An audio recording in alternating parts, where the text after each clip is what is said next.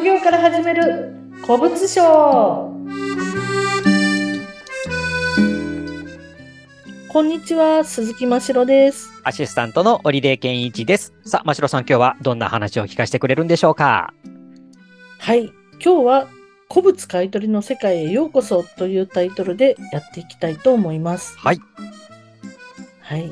今まであのポッドキャストね、こちらのポッドキャストの中では、まず古物商の取得の仕方っていうのを一番最初の頃は、あの、それでお話ししていったわけなのですが、それでこの業界に少しずつね、この業界のことをお話し、あの、ずっとこうね、長くやってきましたが、えっと、どんなイメージをこう、最初のイメージと、その、何回か話してのイメージって変わりましたか？最初は古物商って聞聞いてもすごくお堅いというか難しいんじゃないかなっていうふうに思ってたんですけれども、ちゃんとこう、まあね、あの、資格とか免許を取っていけば、かなりこう、身近に存在しているお仕事なんだなってことが分かりました。そうですか。それはとても嬉しいことですね。はい。あの、そうですね。やっぱりちょっとあまりこう、馴染みがないっていう感じがね、するイメージのある、あの、なんていうのかな、こう、ものなんですけれども、実はね、生活に密着してたりするよっていうところがあるんですが、この古物の世界ね、え前回とかもお話ししたように、本当にいろんな種類のものっていうものがあって、うん。で、まあ、あの、こう一つのね、えーものに、こう、し一つのこう業種に特化してやっていってももちろんいいと思いますし、もう幅広くいろんなものを扱うっていうことでやっていってもいいと思うんですね。うんうんはい。ただ、まあ、最初の方にお話ししたんですけれども、まあ、好きな分野がやっぱり一番成功しやすいというところはあるので、うん。多くのものを扱うんだけど、特にこの部分が得意だよっていうのを作っておいた方が、あの自分が好きなもの、例えばファッションが好きな人はそういうファッションのお得意としてますとかね、あの、そういう、例えばミニカー得意にしてますとか、そういう分野っていうのを作っとくと、やっぱりあの分野って言えばあの人みたいなうん。感じで言われたりするので、あの、そうすると良いかなっていうのは確かかなと思います。まずは好きから始まっていくことが大切なんですね。あ、そうですね。うんやっぱ興味のあるものっていうのは自分でも知識をこうどんどん取り入れていくっていうふうなことが、もう不思議ですけど、こう自然とね、できちゃう。よく子供なんかでもね、子供博士みたいな人いるんですけど、やっぱ好きだとどんどん詳しくなっていくので、で好きでもないものって、いくらお金になると思っても、やっぱ詳しくなれないんですね。例えばこう、男性の方で、やっぱなんか、シャネルとエルメスの見分けがつかない、未だにつかないんだよ、僕はっていう人いて、私たちからすればどういうこと言ってるのかわかんないですね。うんうんよっぽど興味のない人なんですね、でも。そう、そう、そうなんですよ。だから、あの、そのたんびにどっちかわかんない。シャネルはだってね、こう C のこうマークで、エルメスははいはい H のマークだから、えね、私たちからすればもう当たり前でも、あの、あの、ただ、ただね、シャネルって書いてないけど、明らかにこう、シャネルの型の時計とかっていうのも、はい。まああるえわけで、うんうんうんうん。有名なね、そういうのとかもこう、よく見て、シャネルのマークを見ないと、あ、さ、これがシャネルか、みたいな感じになっちゃうみたいで、うんやっぱりうん何十回も見てるのに覚えられないんだよ、なんてことを言ってたね。そんなに見てるのに覚えられなかったら、大変ですね、お仕事するのも。そう、そう、うん。なのでやっぱね、好きな分野が、を得意とした方が良いですよってことをお話ししています。ええはい。で、まあ、2回前のポッドキャストでちょっとお話ししたのかとは思うんですけれども、やっぱり仕事の基本っていうのは、えっと、まあ、価格で何回も、その時もお話ししましたけど、基本的に価格を決めるっていうのが、こちら側のた、こちら側なので、うんまあ、えっと、ある意味、こう、なんていうの、ぼったくりっていうことも、まあ、やろうと思えばできてしまう。そうですね。ええそう、そうなんです。まあ、どこまでがぼったくりで、どこまでがぼったくりじゃないかっていうのは、うん人によって感覚は違うとは思うんですけれども、あの、ただまあ、あの、なんていうのかな、やっぱ行き当たりばったりみたいな、あの、仕事の仕方っていうのは、絶対にしない方がいいっていうことだけは確かです。あ行き当たりばったりっていうと、まあ、まあ、バタバタって価格決めたりとか、こっちの方が売れそうだからこっち、いや、こっちみたいな、こう、自分としての軸がないと、ダメ、ダメだってことですかね。うん。あ、まあ、そういうこともあるんですけども、はい。やっぱりなんていうのかな、明らかに、はい。今からちょっとお話をさせていただきはい。たいんですけど、はい。はい。明らかにちょっとなんていうのかな、こう、騙してるよみたいな。買い取りの仕方、まあまあ。うん、はい。をすはい。るっていうのが、やっぱり一番こう、そういう、なんていうの、その場限り自分が儲かればいいみたいあな買い取り。の仕方をしていくのは良くないかなっそれはていうふう良くなに、さそう。ううん。ん。そう、あの、先日ね、こう、テレビで、あの、ちょっと、あの、紹介されていたのが、うん。こう、なんか、サラ金とかのね、押し貸しっていうのがね、よくあの、えーこう、さ、うん。多重債務者のところにいきなり振り込みお金振り込んできて、はい。それですごい金利で、なんていうのか、こう、取り立てに来るっていうのあるとかってね、うん。あの、うん。今でうん。はちょっと、その減ったでしょうけど、かつてははい。そんな押し貸しなんていうのがあったうん。時うん。代があったんですけども、うん。まあ、押し買いじゃないけれど、あの、いきなりこう、自宅に押しかけてきたうん。り、あの、テレアポで、こう、なんていうのかな、やっぱりこう、ちょっと住所とか言っちゃって、うん。そうれでん。こう、二人組の人たちが、こう、家にもう入ってきて、うん。こう、その家にあるものを、こう、バーって、こう、一人がこう、なんていうのかな、その、本人と話をして、話をしてる間に、もう一人が、うん。あの、その引き出しから何から全部開けて。あの、もうほとんど泥棒みたいな感じで、うん。あの、買い取り、買い取りはするんだけど、買い取りは一応するんだけれどうも、ん。あの、例えばルイ・ヴィトンのバッグで、まだまだこう、新しいもの。で、まあ、あの、例えば、あの、新しいものっていうものだったら、絶対にこう、あの、新しくなくても、ルイ・ヴィトンはね、古くても破れてても、うん。あの、数千円ぐらいとか、まあ、良ければ万とか行くんですね。で。そうですね、破れていても5000円で買い取りますっていうところが多いんですけれどはい。も、私も、まあ、破れてたものでも1万円以上で買ったこともあるし、そういうのをこう100円とかで、しかもこう新しいルイ・ヴィトンのバッグを。100円とかで買い取って、で、こう、なんていうの、伝票とか一応作って、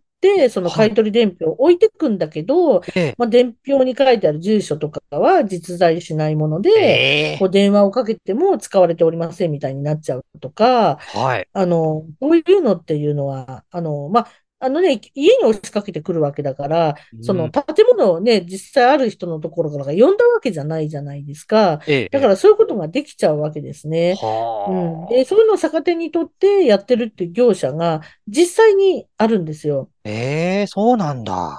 うん。で、やっぱりね、ちょっとやっぱね、業者ってすごく怖くて、今って、例えばこう、百貨店で宝石を何百万以上買ってる人のリストとか、そういうリストまで出るんですね。お金出せば。え、お金で買えちゃうんですかそういうのが？そうそうそうそうそう、ええ、買えますから。個人情報を。まあまあまあ。はい。そう、なんかもうそのぐらい属性絞れちゃうんですよ。例えばこう、なん、なん、デパートに、例えば出入りしてる、うんあの何歳以上とか、それぐらいだったらまだしも、はい。デパートの宝飾品を、そう、何百万以上を買っえてる人とか、そういうことも出てくってきちゃうんですね。え、はい。だからやっぱ向こうとしては、そのテレアポにしたって、何にしたって、こう、自宅に来るにしたって、ある程度定めてきてるわけですよ。そうなんだ。うん、そうそう。だから、ある程度、あの、そういうのあるって分かってて、うん。あの、で、お年寄りだって、こう、シニアの方だって分かはい、ってきてるはい。場合もうん。あると思うので、私もそういうの買いませんかって言われたことあるんですね。ええ、ただ、私でも多分、その、いきなり行ったりとか、電話でなんとかって、うまくできないんで、絶対。うん。多分100%断られるだろうなと思っうん、て、買ううん。だけはお金の無駄だと思ったので、ええ、あの、でも人の紹介とかね、そういう方が絶対いいので、そんええ、な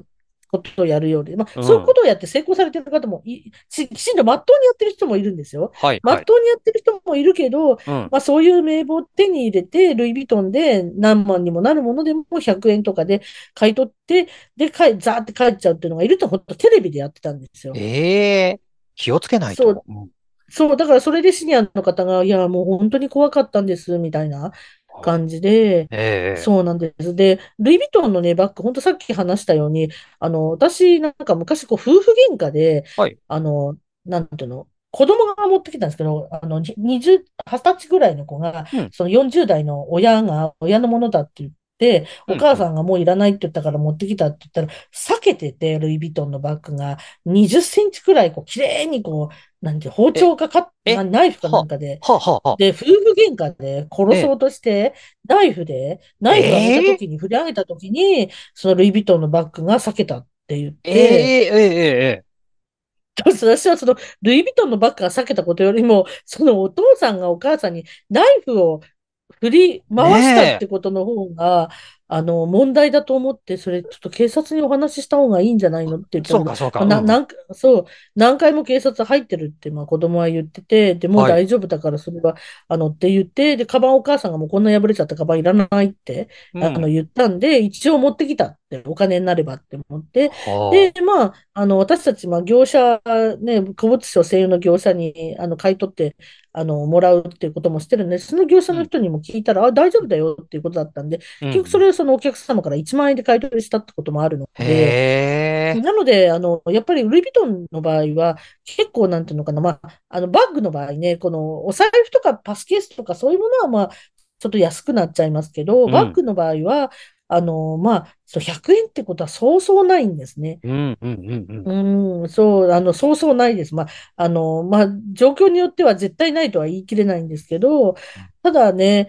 あの、まあ、私が思うのは、この業者はね、この100円で、例えば1万円でね、買い取っても利益が出るものをうん100円で買い取ってうん、それでなんかすごい儲かったとかって、あ、なんていうの、思ってるんだとしたら、うんまあ、なんていうの、ちょっと寂しいなって、すごいうんニュースを見ながら思ったんですなんかねね。、なんか自分のことだけしか考えてないですよね、そういうのってね。そうで、うんあと、やっぱりこんなことを繰り返していたら、うんやっぱりネットでもテレビでも、うんどんどん取り上げられるようになってくると思いますし、うんうんあの、こんなことっていうのはね、いつまでもね、あの、続かないと思うんですよね、やっぱうんうんり。そうでしょうね。う。うんん。うん、そうで、やっぱ商売ってやっぱり、なんていうのかな、まあ、あの、私も本当にこの業界とかじゃなくて、もうどんなお仕事でもそうだと思うんですけども、うんうん。そういうところがやっぱお仕事ってね、大事で、価格の決まってるものの場合は、そういうことってないとは思うんですけど、うんうん。あの、でもなんかね、美容室で何でしたっけ、芸能人が言われるものを、全部、なんていうかこう、このトリートメント、最高級のトリートメントをやってくださいとか、やったらどうですかとか、そういうの言ってたら、なんかカットだけで7万円とかわあ、すごい。黙って帰ってきたけど、なんか、っていうのもなんかテレビで見たことがあるんですええけど、うんうん芸能人だと思ってこうお金持ってると思ってね、そうああ、やってどんどん進めてきたんだ。うんで、それも、例えば限界があるじゃないですか、やっぱり。ええ多少はそうのいいと思うんですよ。綺麗になっていただいた方がいいですから。でも限度っていう、限度ってじゃあ何なのって言われてもちょっと困っちゃうんだけど、でもやっぱこう、ね、それが例えば2万とか3万だったら、その人喜んで逆にインスタとかにねあ、こんなに勧められ。たトリートメント。くなったって言うかもしれないじゃん。それ7万円ってだったらやっぱさすがにぼったくったって思っちゃうわけじゃないねですか。うんうんうんうん。そう、なので、やっぱそういうところでこう、紹介とか、リピーターとかっていうのが、どんな業界でも生まれてくるものだなっていうふうに思うんですよね。うんうん。で、やっぱりその、遺品整理の仕事っていうのも、私と同じように、このコロナの影響で、この業界に入ってきたり、買い取りとか遺品整理とかリユースとか、そういうこの業界に入ってきた人ってすごくたくさんいるんですよ。はい。うん。で、これから例えばその、入りたいって思ってる人もたくさんいると思うんですね。うん。で、まあ私のこのポッドキャストを聞いて、もしかしたら入りたいって思って、うんうあの、くださっている方もいるのかもしれないんですけど、うんでも、あの、やっぱり、あの、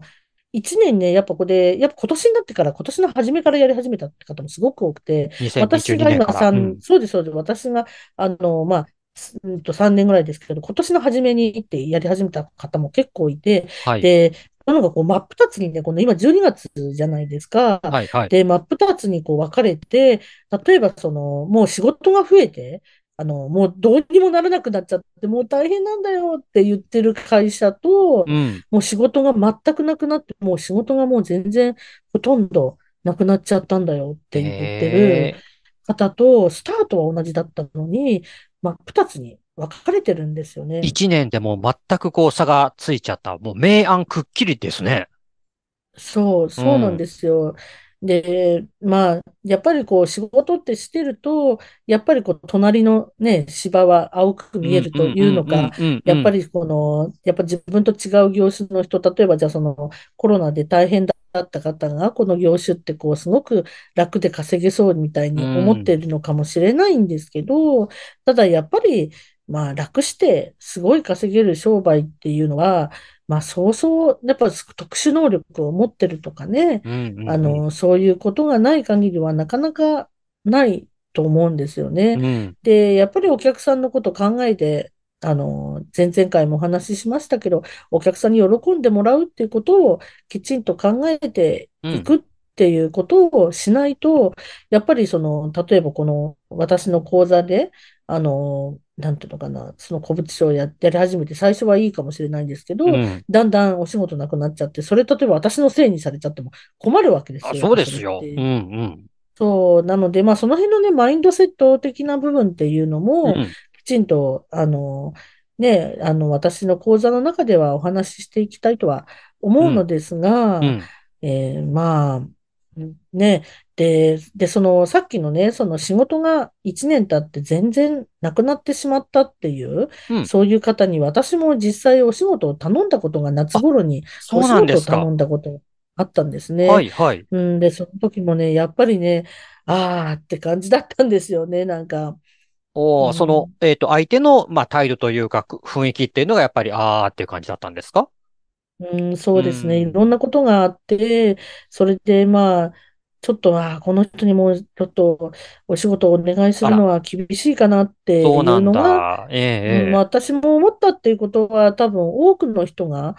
思うってことだと思うんですなるほよね。ど。うん、そう、だから、やっぱり、まあちょっと、まあ私の、し私の今やってる仕事、こういう業界をちょっとこう、底辺の仕事だって舐めてる人もいるかもしれないです。やっぱりこう、例えば、そういうホワイトカラーの、えっと、ね、お仕事をされてる方なんかは見うん、下してるかもしれませんけど、うん、でもやっぱり仕事ってそんなに甘くはないよっていうところだけは、まうん。あ、